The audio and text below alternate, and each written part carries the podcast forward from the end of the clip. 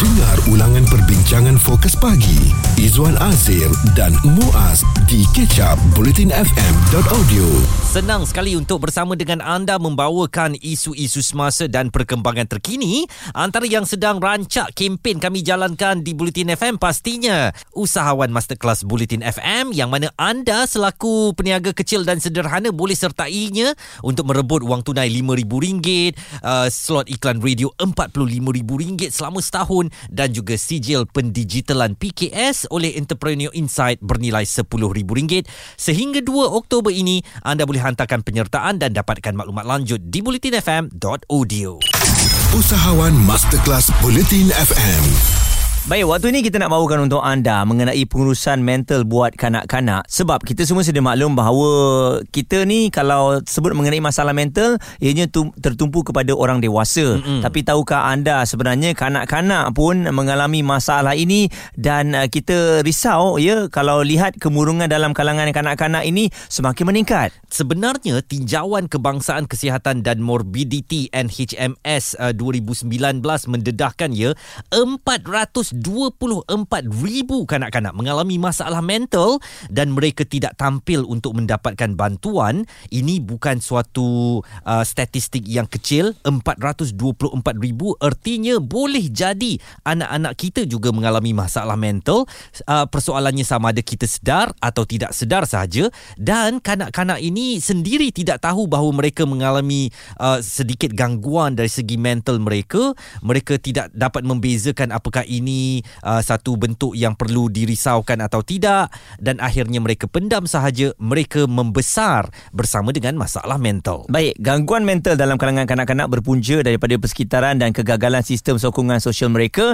Dan pakar psikologi kanak-kanak Universiti SEGI, Profesor Datin Dr. Mariani Makno berkata, latar belakang keluarga yang baik dan tidak mempunyai masalah bukan jaminan seseorang kanak-kanak itu tidak terdedah dengan gangguan mental. Jadi sekarang dia kata latar belakang keluarga yang baik dan tidak bermasalah ya. Dalam zaman pandemik ini, latar belakang keluarga mana yang 100% baik, yang tidak bermasalah? Semua daripada kita hidup dengan tekanan. Dah habis pandemik, masuk endemik, inflasi pula dengan segala tekanan ekonominya. Jadi bagaimana agaknya kita prihatin dengan masalah mental anak-anak kita? Apakah kita mendengar suara hati mereka walaupun sedikit sahaja yang mereka adukan? Kadang-kadang kita dah terlalu letih nak mendengar. Kita kata, alah tak apa, esok tu 2-3 hari selesai. Selesailah masalah tu. Dah pergi sana. Abah pun pening ni kan.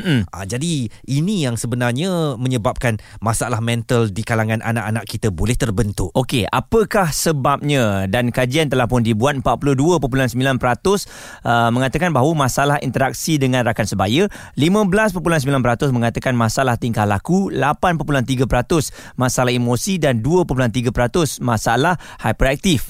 Jadi ini antara dapatan oleh Kementerian Kesihatan Malaysia. Dan anda sebenarnya, saya pun baru belajar ni Muaz ya. Saya nak jadikan satu amalan, setiap malam saya mesti ada midnight kiss untuk anak saya ya. Okay. Dia dah tidur ke, dia belum tidur ke, saya akan datang kepada dia, saya akan usap rambut dia, saya akan cium dia. Waktu dia bayi ni kita belum boleh berkomunikasi masalah hati dia lagi, tetapi saya nak cuba memberikan sokongan psikologi kepada anak saya sedari dia kecil lagi. Saya nak menyeru ibu ayah lah supaya menjadikan ini satu amalan ya. Sebelum tidur kita dengar masalah anak-anak kita dahulu, biarkan mereka luahkan apa saja yang mereka nak cakap. Kadang-kadang benda tu dengar leceh macamnya. Saya rasa saya tersuka kepada Katie dekat kelas sebelah tu kan. Kelakar, tapi kalau kita tidak uruskan dengan baik, mungkin mereka akan pendam, dan kalau dia tak dapat si Katie tu, mungkin menjadi tekanan kepada diri dia. Betul, dan saya juga sedang menghadapi masalah ini yang mana anak saya berat badannya naik dan saya perasan benda tu apabila ada orang kata macam, iyalah kita pun kata, badan dah naik lah, gemuk lah awak ni. Dan ianya berulang-ulang menyebabkan anak saya tu dia rasa stres. First time saya, yelah dalam usianya baru 8 tahun dia dah stres sebab orang kata dia gemuk. Dan dia bercerita tak nak makan lah sebab orang kata dia gemuk. Dan benda tu kalau kita tak tengok dalam dasarnya secara dalam, mungkin kita rasa benda tu biasa je kan, tapi sebenarnya memberikan kesan kepada dia tu. Betul, mungkin kita gelak-gelak sahaja, kita kata tak adalah lah, biarlah kawan cakap gemuk dan sebagainya, asalkan kita tahu kita tak gemuk. Kadang-kadang cara kita mengurus itu juga salah, menyebabkan anak-anak kita ini terus memendam dan masalah mental mereka akan berlanjutan. Jika anda terlepas topik serta pendapat tetamu bersama Fokus Pagi Izwan Azir dan Muaz, stream catch kecap di bulletinfm.audio. Sila ambil perhatian kepada ibu bapa apabila lihat anak tu dah mula stres walaupun usianya muda lagi. Kita kena ambil perhatian dan juga kena mendalami permasalahan tersebut. Jangan kita anggap ianya budak-budak takkan dah ada masalah, takkan dah ada stres. Jadi kita biarkan dia menyelesaikan masalah itu sendiri. Betul, dan sebenarnya saya rasa kita juga dahulu membesar dalam tekanan, tetapi mungkin ketika itu ibu bapa kita tidak terlalu terdedah dengan bagaimana kaedah untuk menguruskan tekanan anak-anak. Pastinya juga kita tidak mahu anak-anak kita hari ini mengulangi masa lalu kita, ya. Artinya kalau kita dahulu pernah tertekan akibat peperiksaan, mungkin akibat pertengkaran orang tua, kita tidak ada tempat untuk atau berkongsi masalah-masalah itu. Kita tidak mahu anak-anak kita pada hari ini terpaksa berhadapan dengan isu sama dan juga tidak diuruskan sebagaimana kita dahulu waktu kecil. Dan bagi memperkatakan bagaimana nak menguruskan mental anak-anak ini dengan lebih baik, kami berhubung dengan Akhi Fairuz Al-Jenggawi. Beliau adalah perunding motivasi. Akhi, senang sekali anda bersama dengan kami pada pagi ini. Anak-anak ni mereka tak tahu bagaimana kaedah untuk melahirkan, menzahirkan perasaan hati mereka. Yang baik pun dipendam, yang buruk pun mereka diamkan saja. Bagaimana kita sebagai ibu bapa boleh mengambil isyarat-isyarat daripada anak-anak kita supaya jangan biarkan mereka pendam perasaan mereka? Satu benda yang ibu ayah perlu tahu adalah komunikasi antara ibu ayah dan juga anak adalah satu kunci dalam penyelesaian apa jua masalah.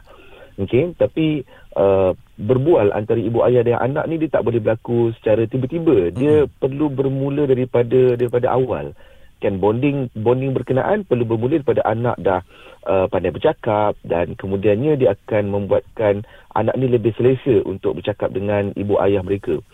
Saya nak kongsi sedikit pengalaman saya bertemu dengan pelajar-pelajar di seluruh Malaysia, dan bila mana saya bertanya kepada mereka berkaitan dengan masalah-masalah yang mereka hadapi. Kenapa rasa macam susah nak belajar, rasa macam tak ada semangat untuk meneruskan pembelajaran mereka di sekolah. Kebanyakan jawapan yang akan mereka berikan adalah masalah itu banyak bermula daripada rumah mereka sendiri. Yang mana mereka kata mereka tak ada ruang untuk bermain. Mereka pun hadir ke sekolah kerana nak jumpa kawan-kawan.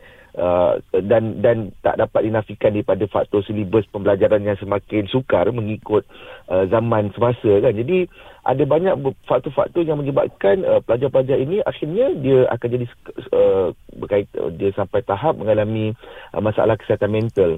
Cuma yang saya sangat takut hari ini, kalau kanak-kanak dahulu mereka stres, mereka tertekan, mereka juga ada masalah sendiri macam kita, kan. Tapi kita ketika itu masalah yang kita hadapi, kita banyak lepaskan energi ataupun kita punya tenaga kita kepada explore alam, kan. Banyak pokok, main petang-petang. Tapi anak-anak hari ni bila mereka ada masalah, mereka stres, mereka tak ada ruang itu.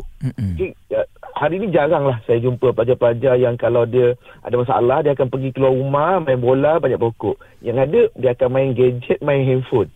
Okay. Buat luahan di media sosial dan status dan sebagainya. Betul. Dia buat luahan di media sosial dan sebagainya. Dan di media sosial ni, kita perlu faham, dia adalah satu platform yang anak-anak rasa real. Ada kawan di situ, ada video, ada benda-benda yang mereka suka. Tapi sebenarnya itu adalah hanya satu komunikasi, satu hala saja. Okay? Terutama kalau dia ada follow individu-individu yang disuka di TikTok, di YouTube dan sebagainya. Dia komunikasi satu hala. Itu yang menyebabkan bila dia tengok kawan-kawan dia lagi bagus pada dia keluarganya, keluarga dia bawa bercuti, dia tengok kawan dia lebih cantik pada dia, dia nampak ada kawan dia lebih bahagia daripada dia. Kat sini dia akan mula menimbulkan perasaan rendah diri, rasa insecurity dia mula ada, kan. Dan sedihnya adalah dulu perasaan insecure ni dia banyak hadir pada diri kita bila kita remaja. Okey, kita rasa perubahan tubuh badan kita, hormon yang berubah. Betul. Nampak kawan lebih cantik, lebih dan sebagainya lah, kan. Tapi hari ni perasaan itu mula dialami oleh kanak-kanak. Kan, saya nak bagi satu contoh macam anak saya, dia di sekolah tadika, ya. Anak saya kulit dia gelap sikit lah, perempuan, kan. Biasa dah besar nanti cantik lah tu. Dan bila dia ke tadika, bila dia kulit gelap, kawan-kawan dia ni walaupun masih tadika, dia sudah ada satu model bagaimana menggambarkan seorang kanak-kanak ataupun grup-grup yang cantik-cantik yang kulitnya cerah. Kan? Mereka sudah ada satu standard. Cantik adalah seperti ini. Sebab budak-budak macam perempuan dia suka Frozen, Elsa kan. Kulitnya cerah, mata biru, rambutnya macam bertocang-tocang kan. Jadi benda-benda tu dia akan group kepada kawan-kawan dia yang seperti itu saja. Tapi bagi budak-budak yang dirasa kulit dia gelap kan, dia macam pendek sikit, jadi akhirnya dia rasa macam terkeluar daripada grup seperti itu. Ini permulaan-permulaan kepada permasalahan mental budak-budak. Belum masuk darjah 1. Baru tadika lagi tu. Itu belum lagi dengan body shaming je, dengan apa namanya pembulian kepada rakan-rakan, macam sebagai contoh lagi kena curi barang-barang persekolahan mereka. Ini benda-benda yang nampak macam biasa, tapi dia akan memberikan impak juga kepada anak-anak tu sendiri daripada segi kesihatan mental mereka. Izwan Azir dan Muaz di Catch Up Bulletin FM. Kami bercakap tentang pengurusan mental buat kanak-kanak, dan kita sebenarnya harus akui ada kalanya kita memandang enteng kepada perkongsian atau luahan perasaan anak-anak kita. Kita anggap mereka main-main, kita anggap ataupun kita menanggapinya secara gelak tawa, kita tidak pandang serius kepada apa yang mereka adukan kepada kita. Akhirnya mereka akan bersendirian dalam bilik mereka memikirkan masalah itu, bagaimana jalan keluar yang boleh mereka lakukan, dan inilah yang menyebabkan mereka tertarik kepada media sosial, kerana apa yang mereka luahkan di situ akan mendapat perhatian. Sebab kita tahu dalam keadaan sekarang ni semua orang sedang sibuk ya, ibu bapa sedang sibuk mencari rezeki, dan mereka beranggapan bahawa anak-anak ni tak ada masalah besar sangatlah, setakat pergi sekolah, balik sekolah aje. Kalau mereka bercerita mengenai masalah mereka, itu bukan isu yang besar. Jadi kita nak dengarkan ini respon daripada Profesor Datin Dr. Mariani Makno yang merupakan pakar psikologi kanak-kanak Universiti SEGI mengenai pengurusan mental buat kanak-kanak. Ada kanak-kanak yang memerlukan perhatian yang kita katakan kanak-kanak istimewa itu. Antaranya ialah mereka dalam golongan autism, hyperaktif, dan tidak kurang juga mereka yang dikatakan melalui masalah kesihatan-kesihatan yang lain. Dan jika tiada sistem sokongan yang sesuai, terutama dalam konteks keluarga sendiri dan di sekolah, maka akan berlakulah gangguan mental ini. Perlu ada penjelasan antara sektor pendidikan dengan sektor kesihatan. Begitu juga dengan perundangan, perlu diambil kira juga dalam memastikan bahawa kebajikan dan hak sebagai seorang kanak-kanak itu dijaga. Kerana itu, semua sektor ini amat perlu diberikan perhatian sewajarnya oleh pihak kerajaan. Dan kita masih lagi bersama dengan Akhi Fairuz Al-Jenggawi, seorang perunding motivasi. Semua tumpuan diberikan kepada ibu bapa kerana mereka lah adalah individu ataupun dua orang yang paling penting dalam kehidupan anak-anak. Jadi saya fikir tidak ada alasan buat ibu bapa untuk tidak memahami kepada apa yang nak diluahkan oleh anak-anak mereka. Apa pesan anda, Akhi Fairuz? Kita terlupa bila kita berkahwin, ada tak kita hadiri mana kelas ataupun pengajian yang bercerita bagaimana nak menjadi ibu bapa kepada anak-anak? Kebiasaan memang tak ada. Okay.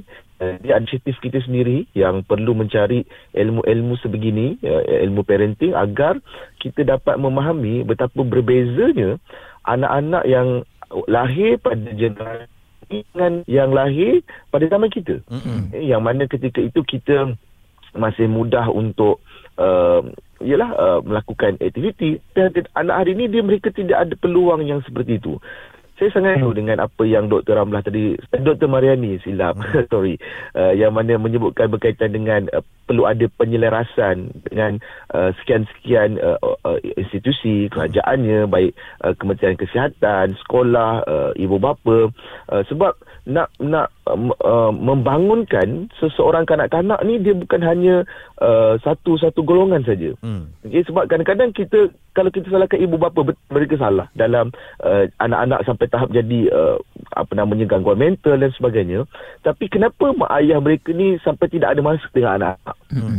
Kenapa bekerja? Sebab mereka nak mencari duit, Kerana apa cari duit? Untuk survival dan keluarga.